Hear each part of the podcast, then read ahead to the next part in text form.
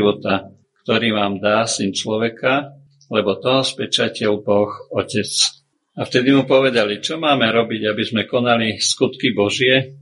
A Ježiš odpovedal riekol im, to je ten skutok Boží, aby ste verili v toho, ktorého on poslal.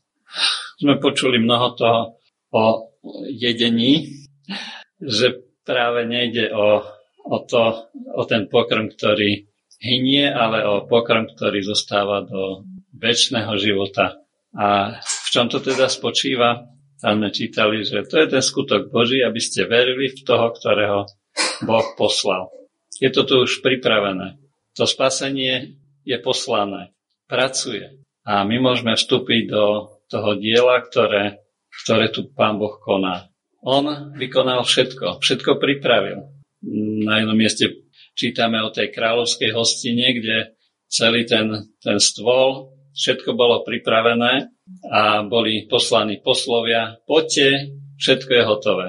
A stále toto isté znie. Všetko je hotové, poďte a Boh pozýva. A na nás je teraz, že či to príjmeme, alebo odmietneme.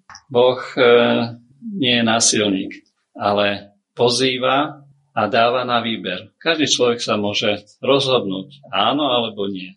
A tí, ktorí sa rozhodnú, a my sme sa rozhodli, že chceme e, stať o ten pokrm, ktorý ide do väčšného života a už pri tej pamiatke si to môžeme uvedomovať, že je to vlastne Pán Ježiš, ktorým sa máme sítiť. Jeho telo, jeho krv, jeho slovo, tie duchovné veci, ktoré nám priniesol. Boh poslal, pripravil všetko a na nás je, aby sme to prijali aby sme sa tešili z tej prítomnosti, z toho vzťahu, ktorý nám Pán Ježiš vydobil.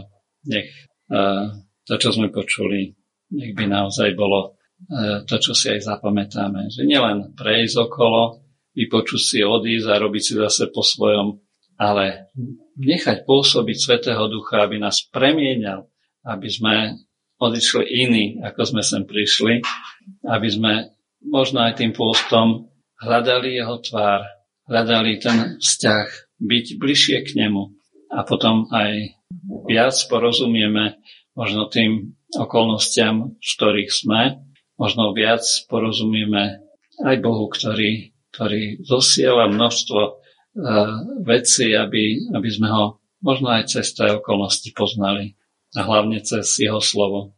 On všetko pripravil, buďme mu za to vďační. Amen.